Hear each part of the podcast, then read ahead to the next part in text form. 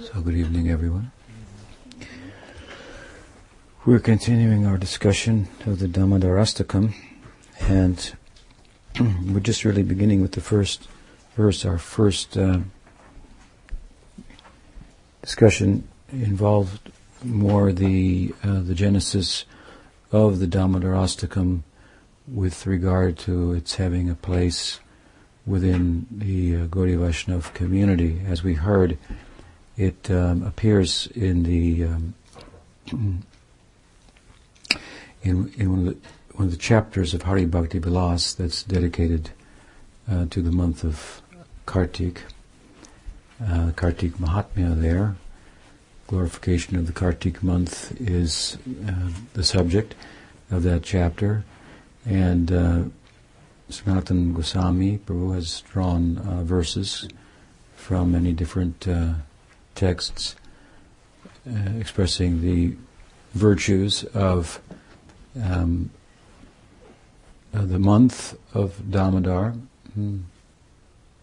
Urukaraka. It is said that uh, it is of the nature uh, that um, by doing a little one derives a great result, such as the nature of the um, of the month and of the person uh, whom it speaks about, ostensibly Damodar, but um, uh, if we look between the lines, so to speak, then the name Damodar uh, speaks about uh, Dama means really to punish. Hmm or it means ropes in terms of like tying up, binding. And udara means the belly. So to um, it, the, the name Damodar is about bhakti.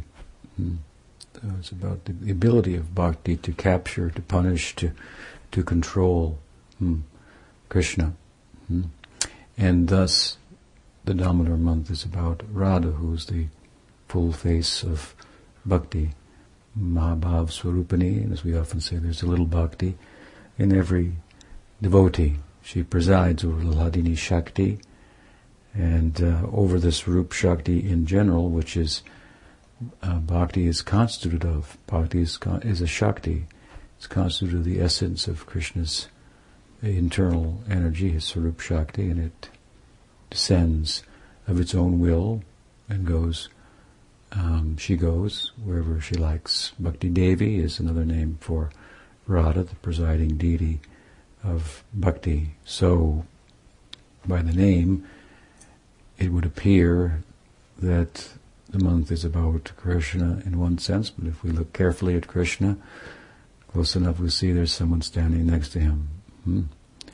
And if we keep looking, we see there's the two of them become one in a third person as Chaitanya Mahaprabhu, and as such we know about all these things, and it was he, as we heard, who commissioned uh, Sri Sanatan Prabhu to, among other things, write a book about the Vaishnav decorum, the um, and the procedures for the uh, community of Vaishnavas that will come under your auspices um, um, in pursuit as you are of my ecstasy and what I'm about.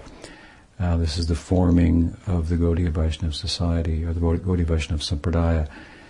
Sanatana Goswami is uh, is really the architect of the society. He's giving, in this sense, some structure to it. the book Hari Bhakti Vilas, of course, is a lengthy um, text, and um, it um, has been applied over the ages under the direction of different acharyas um, differently at different times and different circumstances. I think we, we talked about that. But it's an important text as much as the, the character and, and the procedures and whatnot. The, the smriti of the, the Vaishnavas, um, Vaishnavas, um, are concerned. This is this is what the book is about. We don't have to follow the Manusmriti or such books that uh, preside over the Dharma Marg this is the the karma marg. Uh, another way of saying it. This is the bhakti marg. Hmm? We have our own um, guidelines, and this is the Chaitanya Bhakti Marg. So important work of uh, Sanatana Goswami. And as I say, as we've heard, one of the chapters is all about the Kartika Bhakti. You may note also uh, that in Bhakti Rasamrita Sindhu, the tome uh, on Bhakti of Sri Rupa Goswami, Prabhupada, probably, I mean, undoubtedly, the most comprehensive uh, dissertation on the nature of bhakti. The only thing that uh, has some uh, resemblance to it is the earlier work of Narada, Narada Bhakti Sutras. And of course, it pales in comparison in terms of its its depth, and richness, and and so forth. And that's not the fault Narada. Indeed, the very definition of bhakti um, given by Rupa Goswami, that is that his whole book, Bhakti Rasamrita Sindhu, evolves out of into various chapters. That verse, Anya Bilashita Sunyam Gyan Karmadi Anavritam Anukulena Krishna Anushilanam Bhakti Ruttama. He has, in putting that verse together, referred to one of Narada's verses. Hmm? That verse is, what is that verse? Rishikena Rishikesha Sevanam Bhakti Ruchare. What is, how does it begin? Sarvopadi Vinir Vinirmalam Rishikena Rishikesha Sevanam Bhakti Ruchate.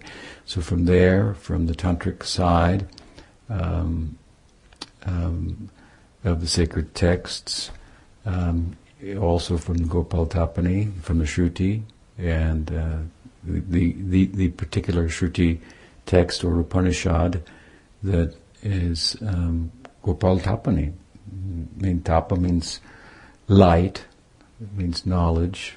Knowledge is often graphically depicted as light. A light bulb goes off in the head, uh, and so on.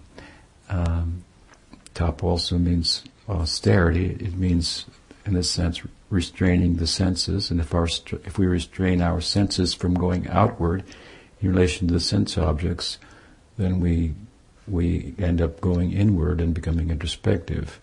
Even if our senses are forced to be restrained from sense objects, for example, if we were imprisoned or something like that, um, we would we would we would to live in such a situation. One has to go within. Hmm?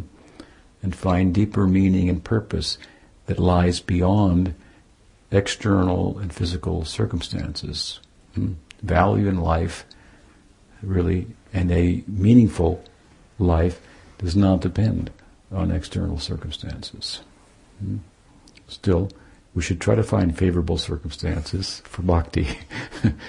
that's true. We're told to tolerate, that's true, but we're also told to find favorable circumstances for bhakti. And within the context of that, whatever we have to tolerate, we will. Some of my god brothers have told me at times that, you know, if you could have stayed in a particular group under a particular administration, you could have developed tolerance. I said, uh, we've got plenty of opportunity to do that. I don't, I don't need to. um, we need a favorable environment. This is equally emphasized. And within the context of that, there will be things to tolerate. But anyway, tapa, hmm? um, as it means, it means austerity. It, it it means knowledge. So restraining the senses from sense objects causes us to go within and be introspective and and uh, and so on and so forth and get light hmm? and gopal tapani. That introspection, that swaha that sheds light on Gopal. Hmm? There, the mantra, the, the central mantra of Gaudiya Vaishnavism is found. Hmm? Govindaya, Krishnaya, Govindaya, Gopijana Vallabhaya. Swaha, and that Swaha is the very principle of sacrifice embodied in the person of Radha, the sacrificing deity. A fellow once, uh, not long, a couple years back, uh, challenged one of my students that he said, in our religion we have the real God, because in our religion, our God is sacrificing, a sacrificer, a giver, and your God is a taker, a playboy, an enjoyer. So when I was told that, I replied uh, to my student, I said, you should have told him that in order for there to be a sacrificer, there needs to be an enjoyer on the other end. Hmm? In order to give everything, there has to be someone who can take everything. That's why Krishnastu Bhagavan Swayam is important because it, it, it, it gives us one of the two things we need to engage in unconditional love or giving. We need a center that can take unlimitedly. We have to find that. Hmm? That is the meaning of Krishnastu Bhagavan Swayam or Kila Rasamrita Murti, same idea. He can take unlimitedly. So if we give there, and then the second part is if we give without expectation of return, then we have the, the uh, formula for unconditional um, giving. Hmm? So, so Krishna, we have on the other end the enjoying end, right? And it just so happens that the enjoying center to which all sacrifice is to be offered is such that by accepting the offering, it reconstitutes it and distributes it everywhere, like the stomach reconstitutes food that's uh, taken a, by all the parts of the body. We walk to get it. We use our hands to prepare it. We use our t- mouth and teeth and tongue to, to taste and chew it and then swallow it and and then the stomach reconstitutes it and sends the energy to all the parts of the body. Hmm? So properly understood, the taker is also uh, a giver. Hmm? But besides that, and I didn't make the point at the time, but it comes to my mind now, and so I'm telling the story. Excuse me, that in our religion we have the supreme taker, but we have an example of giving that exceeds yours as well. And then you should study the person of Radha and what is her her her nature and so forth and so on. Um, and of course, the leelas between Radha and Krishna have great power to to touch the human um, emotional makeup and allow us to bond with the absolute in a way that um, another form that may touch your guilt uh, doesn't do as comprehensively. In other words, if somebody's sacrificing on the cross, and we might feel emotionally a bonding with the Godhead through guilt. That was kind of the conclusion, I think, of the reviewers of Mel Gibson's movie about the crucifixion some years ago. Hmm. But in Krishna Lila, in the interactions between Radha and Krishna, we, we find a whole range of human emotions are played out. And when we hear them, hmm, then we, we bond with those moments when the Godhead is most human-like. We can identify with it. We, he's like us, something like that. So these are very powerful uh, narratives given to us by the Goswamis, by the Bhagavatam, and so forth, because we are emotional beings, and this is a very natural way to bond with the deity hmm? through our own emotional experience of life, hmm? and the Godhead having similar experiences in relation to his devotees. Hmm? So, Rupa Goswami is drawn from Gopal Tapani, from Narada uh, writings, also from Bhagavatam, third canto, and the, the, the, definition of devotion given by Kapila Dev to Devahuti to come up with his own verse describing bhakti. So in his tome, Bhakti Rasamrita Sindhu, the nectar of the ocean of bhakti rasa, with regard to Kartik, um, he, he, he lists it its observance, observance of Kartik, as one of the angas of bhakti. He doesn't list the other three months of the Chaturmasa. You can follow that if you like, but but they're all complete, if you will, and more uh, by observance of the of this month, which is done in various ways as described in Hari Bhakti Vilas, um, but in principle, uh, some some some little sacrificing extra, and it brings a very big result. Like I said the other night, water is not a big thing, but if you're in the desert, it's huge. So this is a month where a little service brings a big amount of reciprocation. Reciprocation will come from the absolute relative to the necessity. So hmm. that's why um, Bhaktivinoda once commented on the necessity of of of Radha, the object of his worship, at the time of their meeting with Krishna at Kurukshetra. They had come so close, but they were still so far away. They could not, because the setting was not there, Vrindavan, they could not unite in Parakiya. Hmm. So Radha's necessity was very great at that time. Pujyapad Sridhar Maharaj compared it to the team football team getting to the one yard line and not making the touchdown. Hmm? So when her necessity was very great, Bhaktivinoda Thakur said, let me reside there and render service to her in that condition. That will be good for me because the nature of the necessity, the measure of the necessity, will determine the measure of the remuneration.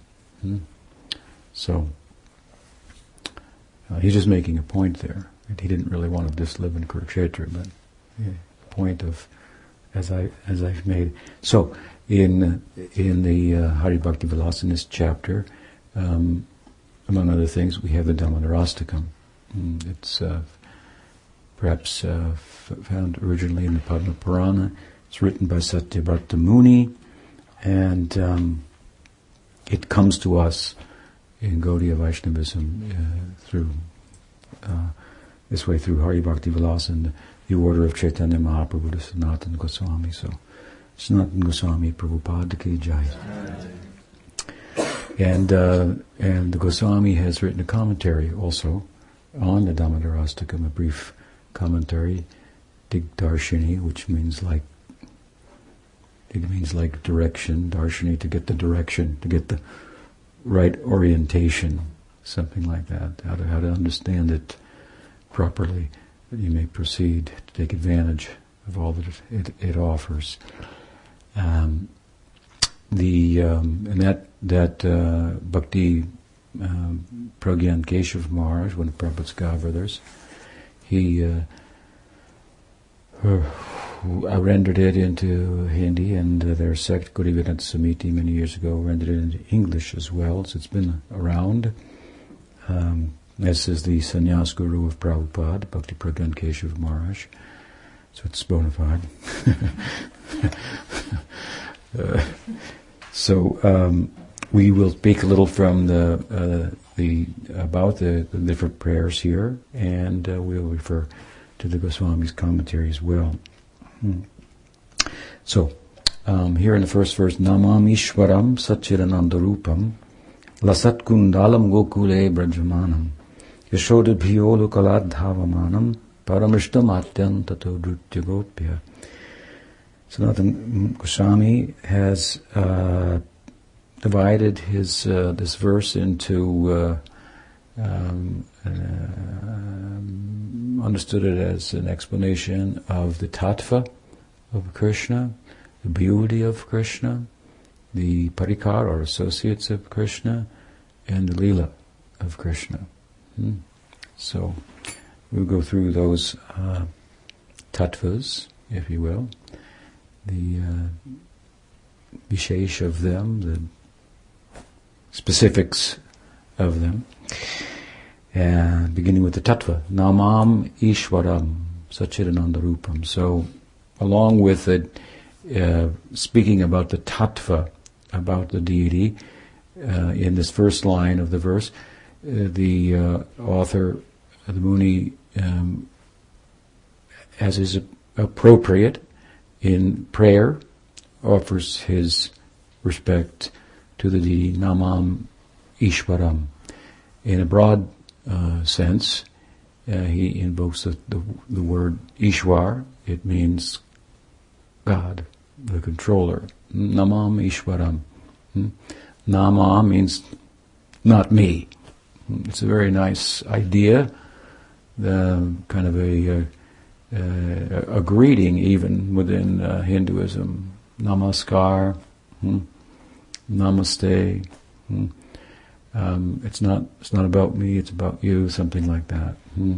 And uh, about the, the deity within you, and I offer my respect to you who are carrying the Lord in the heart. And uh, this kind of respect for others is an important um, aspect, actually, of, of bhakti. It's often lost, unfortunately, in some devotees, and that's pointed out in the Bhagavatam itself by Kapila Muni to his mother Devahuti, when he says that those offerings to me of ghee and so forth that are um, made by persons who at the same time do not have respect for other living beings, though I consider those offerings to be like what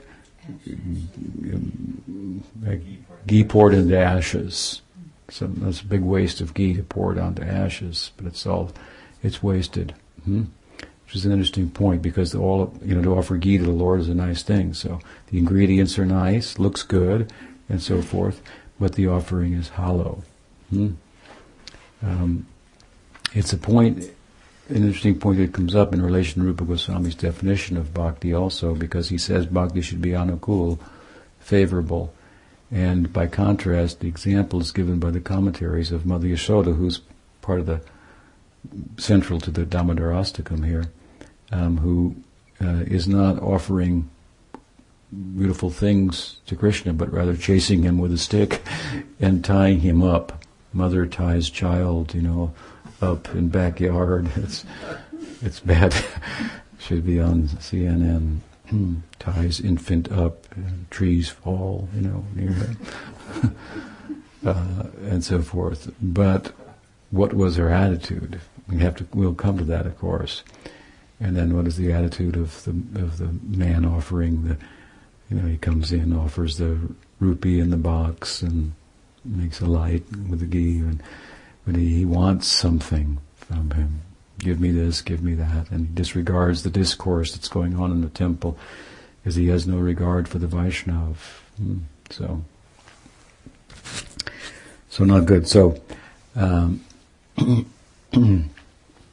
so um, he sees the deity, doesn't regard the Vaishnav, and as Kapila is saying, if he doesn't have regard for other ordinary people as well, then I, I don't get anything out of his offering. Hmm? The interesting thing about offering a course is that there are formalities for that, and that's important to help us. Sometimes people say, "Well, what does God need to eat? You know, what are you? God doesn't need to eat anything. God doesn't need any money. God doesn't need a temple. So why are you spending your time like this?" They got this. You might have heard this at times, and those of you out there selling the books and so forth and asking for money. Uh, um, in Bhaktisiddhanta Saraswati Thakur's mission, they built a marble temple in uh, Bengal, in uh, Calcutta. That time, previous to that time, the Vaishnavas, the Gaudiya Vaishnavas, were all living in the Dhams, in Navadvip, in Puri, in Vrindavan.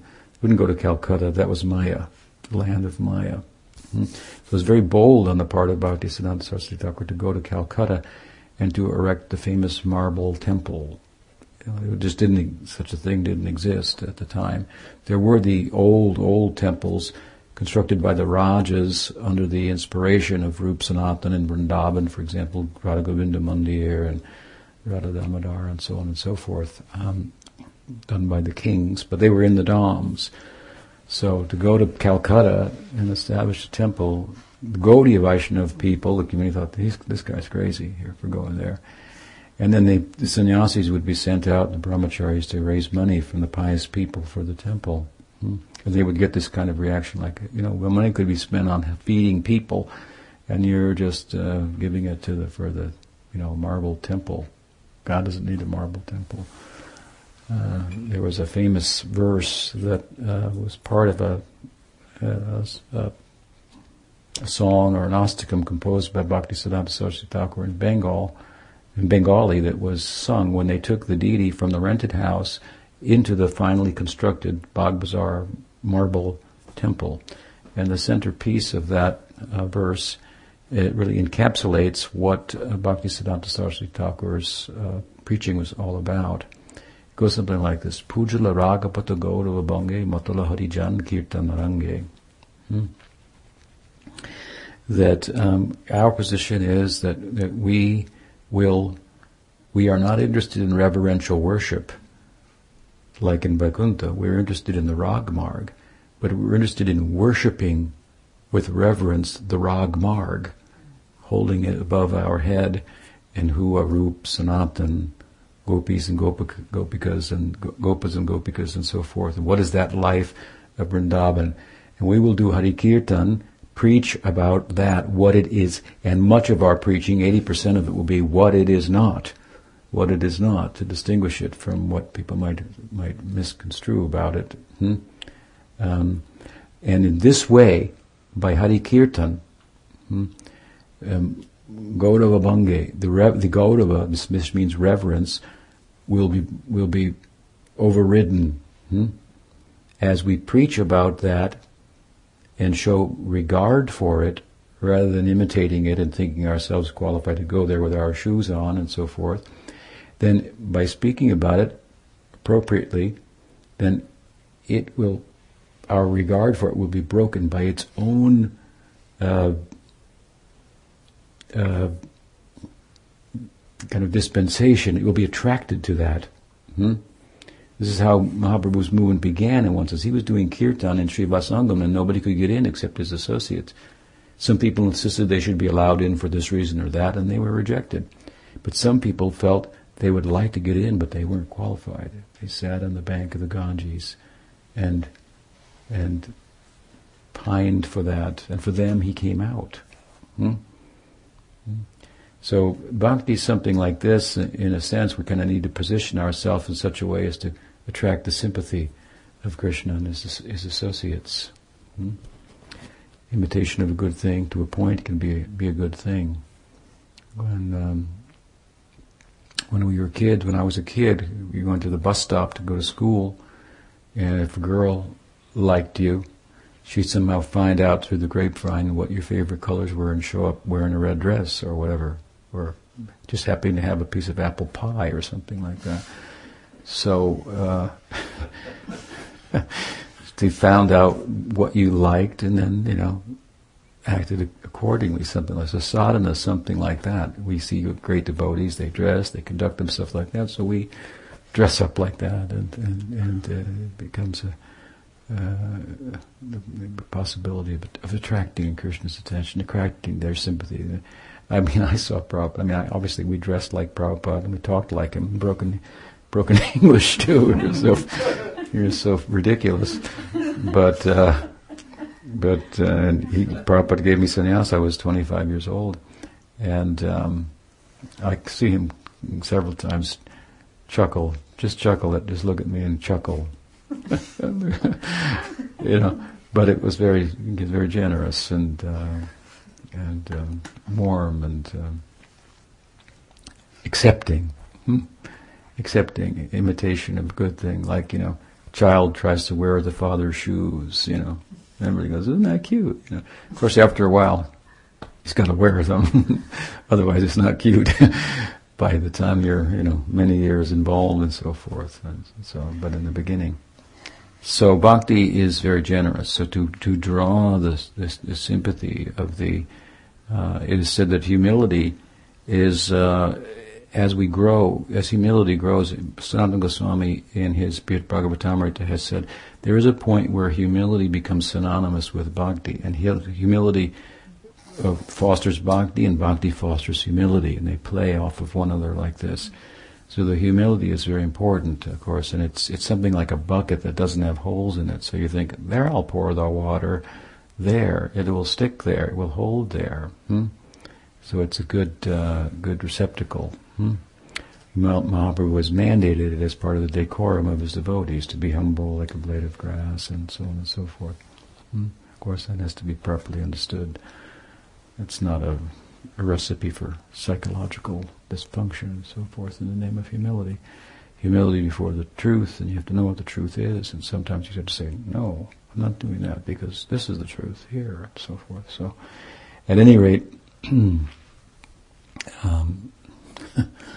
uh, bhakti is such that that it includes, as we're saying, respect for all people. Bhakti Bhaktivinoda Thakur put it like this: Jibe doi Krishna nam sarvadharma sar. The essence of dharma is is nam kirtan and kindness to all living beings. What to speak of other devotees, to respect for all living beings. Hmm? So Hindus kind of have this built in here with this kind of greeting, opposed to the handshake. It's hands folded and namaste, namaskar. So not me. It's not about me. It's about you. Something like that. Once I was told by Pujyapad Sridhar if you want to understand Vrindavan, go to the Howrah train station in Calcutta, which is a madhouse, especially when the train pulls up and everybody just whoo, tries to get in the little doors and pushing, pushing, pushing, pushing. Everybody, hordes and hordes of people. So how am I supposed to understand Vrindavan by going to the Howrah train station? He said you have to go there and look at it and watch it and then think of it, what it would be like in reverse. The train pulls up and everybody goes, you first, no, you first, no, you first, no, you first. Like, so this is Vrindavan, something like this. Hmm? Hmm? everyone thinking of the welfare of others and capable of being um, well wishers of others because of having Krishna in the center of their lives. So here the Muni, at any rate, he invokes the term Namaste, Namam Ishwaram. And Ishwaram, as I said, is a general term. It means controller, it means God. Um, and uh, uh, Prabhu has given three ideas here. The Muni is asking by invoking the term Ishwaram, uh, he is thinking that uh, his deity here, whom he's offering respects to, is Sarva Shakti Man, or the possessor of all Shakti. This is what makes him the Ishwar. He has all power. Hmm?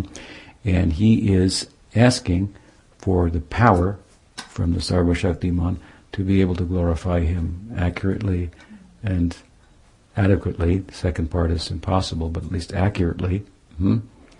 uh, in terms of rasa, in terms of tattva. Hmm? Uh, he's imploring Him for that, that kind of power.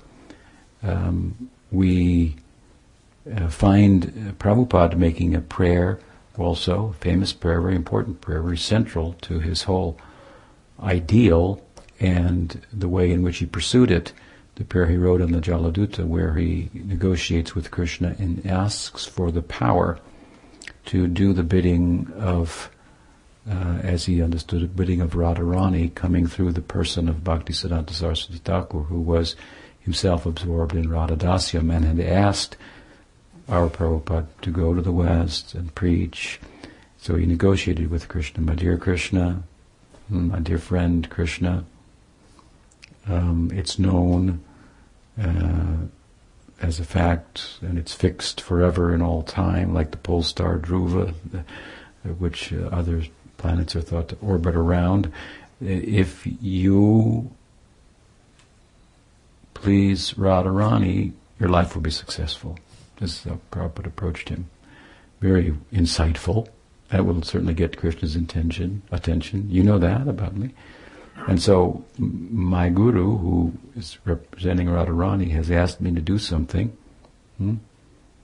And I think it would be good for you if you give me the power to do that. then your life will be successful. Hmm? This is how he negotiated in his prayer. This wasn't a prayer for public consumption. This is his own private moments on the on the board the boat and so forth. Of course, it's become available. Pujyapad Sridhar gave a very deep explanation of it, part of which we're touching on here. But the whole of Gaudiya Vaishnavism is right there in, the, in that negotiation. This is he's addressing Krishna as his friend, my dear friend. Hmm. Here's how I think.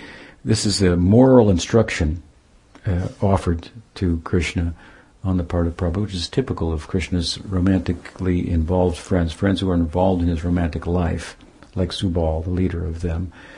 To uh, Subal in particular is very expert at offering moral advice to Krishna and giving him counsel with regard to getting Radha's favor and so forth, which is his Krishna's preoccupation. So we find Prabhupada expressing his mood. Of course, later in the prayer, from that he then goes, half of the prayer is about Sharanagati, about uh, how to deserve. As Bhaktisiddhanta Saraswati Thakur used to say, first deserve, then desire. So let's say, for example, it means, let's say you want to go to India. So you come to me and say, Swami, I want to go to India. Can you tell me all about it? And I say, well, have you got a, uh, you got, did you get, have you got your ticket? No. Have you got a passport? A visa? No. Have you got a passport? No. Have you got any money? No. Have you got a job? No. Okay, you want to talk about going to India? Here's what I suggest: get a get a newspaper out, or go on the internet on Craigslist and look for a job. I want to talk about India. Get a job. So I'm, I'm talking about India. You want to go to India? You want to talk about it? I'm talking to you about it. Get a job. That doesn't make sense. Or somebody says, Swami, I want a mango. Very good, I can give you one. Hmm? I heard they're very juicy and delicious. Yes, they are. I'll give you one. I have one right here. And Swami pulls out a dried mango seed. Hmm? Says, here's one. Here's what you do with it now. Dig a hole and put it in the ground. What? Uh, they're supposed to be juicy and hanging from trees that are up high. You're telling me to bury it in the ground. Yes, but if you have faith, then you put it in the ground, you water it. Or in the other analogy, you get a job, you get money, come back, what now? Okay, now go get a passport. Okay, now go get a visa. Hmm? Now get a ticket. Now get the travel log and let's talk about it. Hmm? What it will be like. Now it's now it's time to really get into the details and where you should go and so on and so forth. Hmm? As you've you, you you you now you're at a point where it's it's you've you've you've done the work, hmm? So to speak. You've deserved. You've surrendered. An example of bhakti. Hmm? You've done the the the, the submission, hmm? and so the stage the dramatic stage of Sharanagati is in place, and so the drama of the Leela will be appearing there soon, no doubt. So now it's time to really talk significantly about about, about the Leela and what your role might be there in the drama. Hmm? But not on on day one, something like that. Hmm? So we find in Prabhupada's prayer, the first half of the prayer after the refrain, which I've just explained, he very beautifully uh, petitions uh, in, in a mood of a sharanagata, a surrendered soul, and so forth. And then, having done that, in the second part of the prayer, he expresses longing, lalasa, longing. Hmm? Um, and then, of course, the famous line, what does he say? Um, Kottavani chutta chuti bhani kai luduputi se din kobe hobe more. It's very beautiful. Hmm? Gocharani Guridhin Bor. Hmm? Hmm? Um, that he says, Oh, my dear friend, when, he longing, when will I, throughout the day, run and frolic and somersault on the ground in playful sports through the various pastures and forests of Vrindavan with you in playful sportive mood? Hmm expressing his ideal of of uh, uh, Sakhya Rasa. So uh, he prayed for the power to do the work by which he would have that kind of samadhi. he was by the time he's praying for this that that ideal. Um, you, put the two together. What did he do? He, how he came here selflessly, emptied himself out, and so forth. Krishna filled him up with the power. So here the Muni is praying for the power, Shakti, mm, to just to, to be able to glorify him. What the implications? What? How can he? What can I do? What can I say about him. He is such, the Ishwar, as, I conceive him, Sachidananda Rupam, and we'll hear who his deity is. What can I say about him? How can I possibly adequately um, glorify him? So I need spiritual power, of his own power, to say something about him. Hmm? This is the idea. And secondly, Sanatana Prabhu says the word Ishwaram here also in, is invoked uh, for the purpose of saying on the part of the Muni that you are the Ishwaram, and that means here, secondly, Jagat Eknath, the one Lord of the world, the one Lord of the world. Because the word Ishwar may be used in different ways, and what's central to bhakti is the idea that what? Mam ekam sharanam raja. Sarva dharman purityaja. It means give up all other gods and goddesses, all of whom are invoked, prayed for within Varnashram. The Varnashram is a is a polytheistic um, perspective, hmm? and uh, it has its beauty in that it's petitioning all the gods and goddesses that represent different powerful manifestations of nature, that I might show gratitude in my pursuit of sense indulgence, and factor into that taking from the environment some sensibilities about uh, um, uh, about the Godhead and uh, my dependence and so forth. And again, the real gift within the Varnashram system is not what you get from the sacrifice, but the fact that you developed a tendency to sacrifice. Hmm? Then you then you grow. Hmm? And as that grows, then within the context of inquiring about Dharma, then you can inquire about about Brahman, about the inner world and so forth, and about rasa, Brahma Jignasu, rasa Jignasu. So he makes a nice point here by saying Ishwaram, he, by using the term, he's referring to the one God, hmm? Krishna, hmm?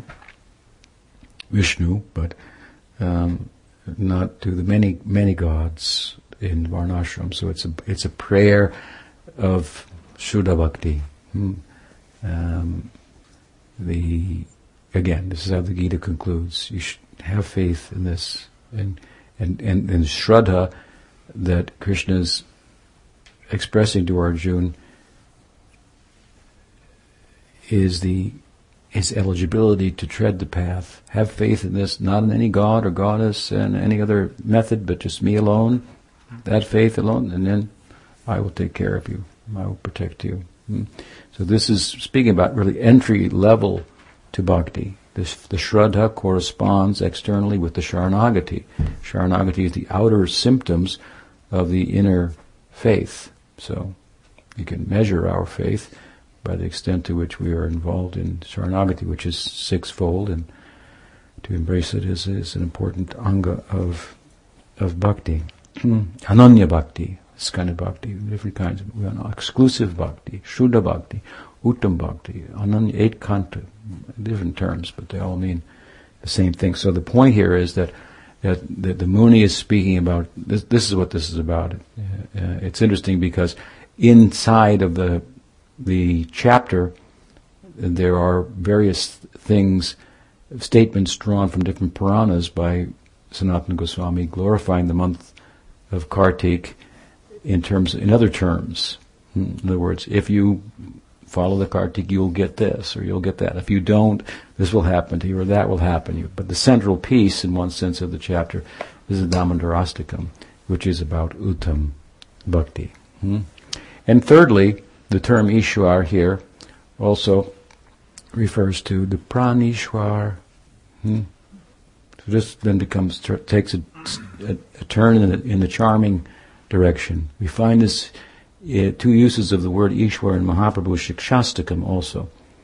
In the fourth verse he says, Nadanam, Najanam, Nasundarim, Kavitam Ba, Jagad Isha, Kamaye. He says, I don't want money, uh, I don't need an, an, an, a material relationship. Um, uh, I don't need uh, the uh, um, following of others, praise of others. Nadanam, nadanam, nasundarim, kabitam. Neither, neither if I have any use for the, for the high society kavi, the, the, the arts, the opera, the arts, the sophisticated culture that it somewhat displaces you from your material orientation, like in the arts, and you go and you're displaced from your seat and projected emotionally into the drama to some extent. But it's all secular. If it's the bhakti drama, that's another thing. But hmm, so I don't have any need for this. Nadanam najanam na uh, sundarim kavitam va jagadish kamare. Or the Jagat Ishwar, the Lord of the world, Jagat Isha. Jagat means the world, Isha who presides over all these things. He's presiding over all these desires. Hmm, right? He provides the world. He gives the sanction to the demigods that they can provide when people approach them and so on and so forth. Mahaprabhu says, I have no need for this Ishwar.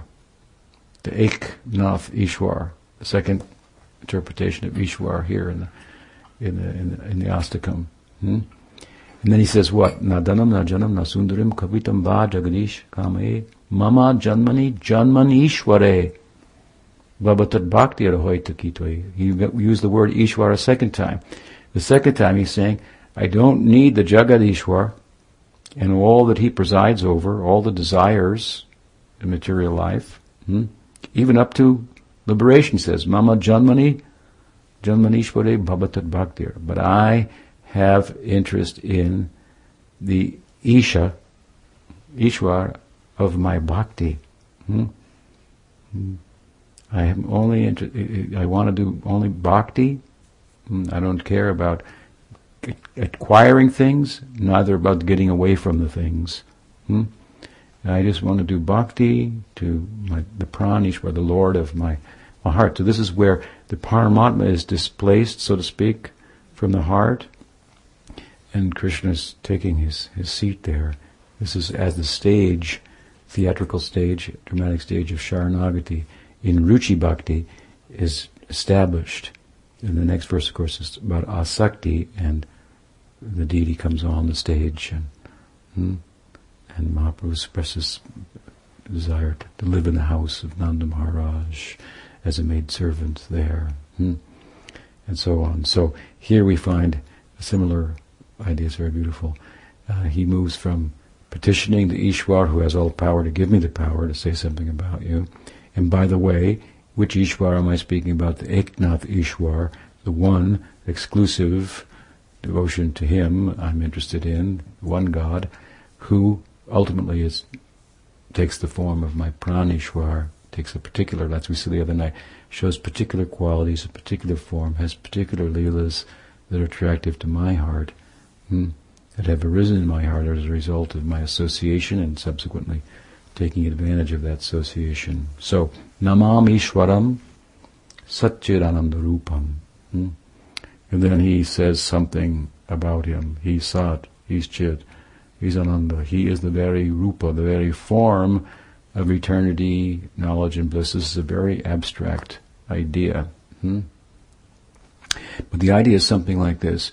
What are material forms?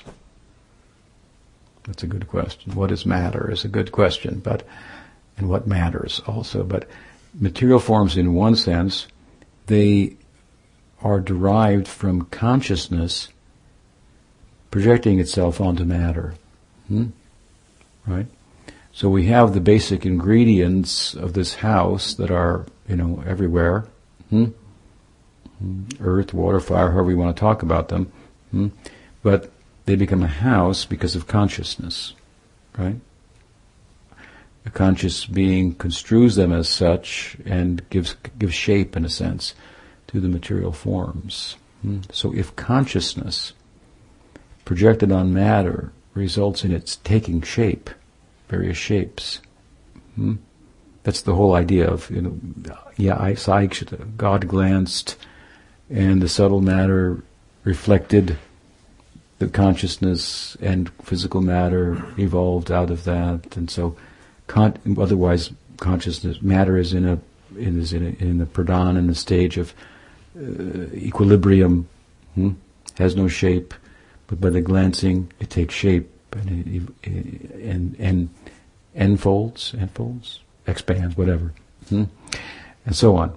So then the idea is, what if consciousness is to be reposed on itself? Hmm? Right? Hmm? Then this is the idea of spiritual form, reflecting on itself. Hmm? Hmm. This is the beauty of Chaitanya Charitamrita that it doesn't, it picks up where the where the idea of the that consciousness is different from matter and that you are consciousness, having left people breathless, like the yogis, and the minds of the jnanis stopped at the thought. Hmm? It it it picks up in, in, in Chaitanya Charitamrita. Chaitanya means consciousness, the, the immortal nectar of the possibilities that lie in the realm of consciousness. It's such a mouthful. I've given an example before that to be in the karmic, implicated in the karmic life is like being in negative numbers. If from there you come to zero, zero has a positive connotation in relation to negative numbers. That's a big, ah, oh, I'm out of the negative numbers. Ah, I've arrived at peace. Zero is comfortable. Hmm? But Mahaprabhu was so bold to say, wait a minute, are there any positive numbers? Huh, we're like all just resting here. We just arrived, right? We just got out of the negative numbers where it's peace, shanti, shanti, shanti. And you want us to move again? Hmm? And with such a bold question, who can even ask such a thing? Positive numbers. Hmm? And Mahaprabhu says, yes, up to 108 number. What? Hmm? Movement and transcendence, variegatedness and trans. We just got away from movement and variegatedness. It was a problem. You felt like this, I felt like that. There were differences. We were at odds. We were fighting. We just got peace, rest, and you want us to move again now. Hmm? Yes, in relation to a significant consciousness, other. Hmm? who has the, who is the very form of eternity, knowledge, and bliss, that you are just an, an anu of. Hmm? We are just an atomic particle of being. Being means sat. This is what's emphasized in the Gita, this aspect of ourselves, that we are real. We are endure, not like material things that come and go here today and gone tomorrow. When Krishna is giving his explanation of why Arjun should fight. He says, "Don't worry about the killing. You know, you're eternal. Everybody's eternal, and so on, and so many, so many things." He, points he makes. He's all that is talking about the sat of the jiva. You exist. You exist. You exist. You don't. Sat means you don't undergo the transformations that material things undergo that cause them to be here today and gone tomorrow. You're sat. You're sat. Hmm. And then he concludes his discussion by saying, "What can I say?" Some people say the self is amazing. Some people experience it as amazing. Some people hear about it it's amazing. It's amazing. What can be said about consciousness? It's not a thing.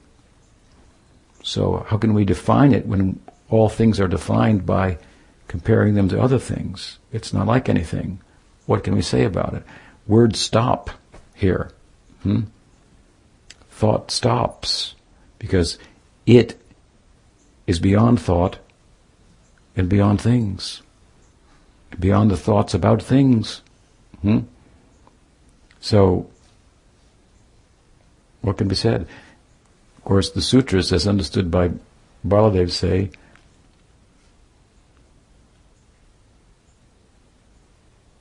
Naikshate Shabdat. Hmm? He, is, he, he, sees it as a double negative. Hmm? It's not that somebody can say nothing about it. Not that no one can say nothing or something about it, but no one can say everything about it. Hmm? There's much to be said about consciousness in its full sense as Bhagwan. Hmm? There's much to be said, but words can't do justice to it. That's true. Words go there and return, and so we need more words. There's not enough. Shankar says, cannot be spoken about. And we say, cannot enough not not enough can be said about hmm? It's a very different idea, right? Not enough can be said about. Hmm? So, with the variety, hmm, the, the, the, the, displays of the Swarup Shakti, ongoing, finding, anticipating the desire of Bhagavan and manifesting hmm, in Leela, whatever is required for fulfilling his desire at every moment. It's a very interesting idea from war of material existence to peace, and from peace to peace and love also, which is again movement and requires variety and so forth, and has charm and beauty and much power to, it validates the human sensibilities that there is a love, it's worth pursuing. We are justified in not pursuing spiritual life if the only explanation of it is, is gyan. Give up loving. I would rather have loved imperfectly, even for a moment, than to give it up altogether. We're justified in, in, in, in refusing the, the call of the Upanishads as understood by the Gyanis. But bhakti confirms the love that you pursue. It's what life is about. Hmm. It can be had. Hmm. Just you have to center it on on the perfect object of love. Hmm. So it's very it's very, I say, very. Um, it's a kind of a spiritual uh, humanism. It validates the human experience, and we, of course, are just an atomic particle of sat and we are chit in the sense that we are cognizant and unlike matter, which is achit. It's not that we have all knowledge in us, but we have the capacity for knowing, hmm? cognizing, and so forth. And same with loving. We have the capacity to love. Hmm? Hmm. So, in order for that to be especially the loving component, to be fully experienced, we have to have a significant other. Hmm? Atma, Atmananda is nothing in compared to Bhakti Ananda. That's the central lesson of the Bhagavatam, as taught by Sukadev's own example. He was an Atmanandi. He was realizing the, the bliss of the self, which is significant in one sense because it's the real object of love in this world is the self. The Upanishads say we don't love man does not love the wife, wife does not love the man, parents do not love the children, children do not love the, the parents. Hmm? Everyone loves themselves.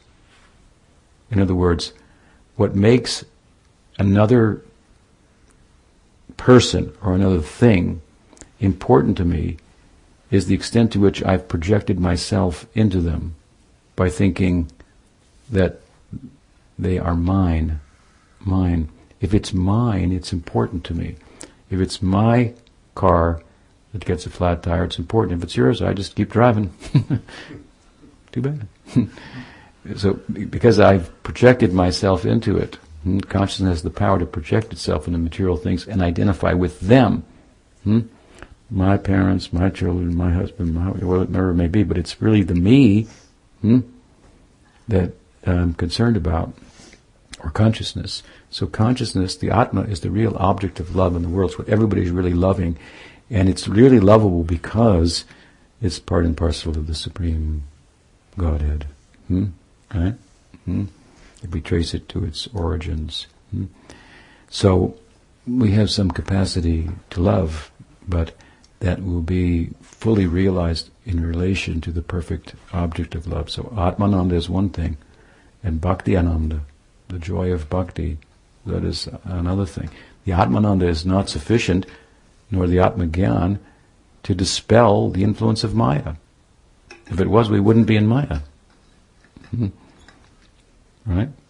So we need help from outside of ourselves. That is the ingress of bhakti, the Swarup Shakti, that has the power, as this Damodarastakam is going to tell us, to conquer Krishna. What to speak of, dispel the influence of Maya then. Hmm? So we should, so we should petition like the Muni, Nalamishparam, and say something about, oh, he is Satchidananda Rupam, he is the full form of eternity, knowledge, and bliss, concentrated Satchidananda. Brahman is like, like what would you say, diffused or, you know, diluted, diluted Satchidananda. Hmm? Here, Satchidananda is, has a shape and it's moving. Brahman is everywhere. If you're everywhere, you can't move. There's nowhere to go. You're already there. Hmm? If you're omniscient, you already know everything. There's nothing more to know. And therefore there's nothing to do. Hmm?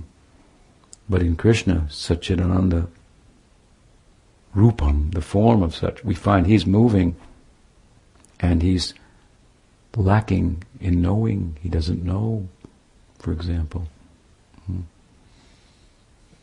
what it is in him that drives Radha mad and so on, as we've, as we've discussed. There's more knowing in that unknowing than there is in omniscience of, of the Godhead with Aishvarya. Hmm? It's a very, very beautiful and charming idea. Hmm? Uh, so he's described Satchidananda Ghana, Ghana, like concentrated Satchidananda. It's now taken a shape. And, and, and in effect, what's causing that Brahman to take a shape? That is bhakti. Hmm? Because as much as there is bhakti, or Swarup Shakti, interacting with Bhagavan, is as much as he moves. Shakti is not manifest in Brahman, he's not moving. When he's standing next to Lakshmi and reverential devotees in Vaikuntha, he's got a little movement, a little something's going on. Hmm? We've heard about the Leelas of Narayan in his form of Nrsimha or Kurma or Vamana. There's a little movement there. Hmm? Right? When we go to Golok in Krishna Leela, huh? in Dwarka, there's a lot of movement there. Huh? But not like in Vrindavan. In Dwarka, he, he sleeps and dreams about Vrindavan, about, about Radha, about Yashoda, Subal, calls out their names, and the queens wake up. Oh. Rukmini said, Oh, we, we know he's really in Vrindavan because at night when he sleeps, sometimes he calls out their names. Satyabhama says, What do you know? You know nothing. He calls them out in the daytime. Hmm. He's not, he's only a shell of himself here. We know that. We don't talk about Vrindavan here because if we do, then he'll be gone. Hmm? In Vrindavan, he's always moving. He's never sleeping, hmm? practically. Hmm? Right? Up, all, mother puts him to sleep. He goes out the window all night. He's up. Comes back in time just to, just to be look like he's in bed. Uh, catch a wink before it's time to wake up again. Hmm? So if we keep you busy around here, you know, let's get used to it. uh, you're going to be a, a, gopi or a friend of Krishna. There's, there's, especially one involved in his romantic life. You're going to have to be a pretty busy guy or gal, hmm, right? So the point being that the bhakti is more intensely manifest there, and what's happening is Brahman is moving that much more. So Brahman is the bhakti is the animating principle in the life of the Absolute. Hmm? It can can make he who's everywhere move, not only move, but but dance. Hmm? He who has everything feel want and necessity. Hmm? He who controls everything come under the control of his devotees. So something the Muni has said about him, and then he goes on. We'll continue our discussion in the next class. Any question? Time? Okay, good. So it's nice to sit with all of you and discuss these points. I do appreciate your inquiring nature. That's 50% of the of the uh, what's going on here. So it's tribute to all of you. My respects to everyone. Kripasindhuveva patitanam bhavanabhyo vaishnavibhyo namo namaha. Ananta Koti Vaishnava Vrinda jai.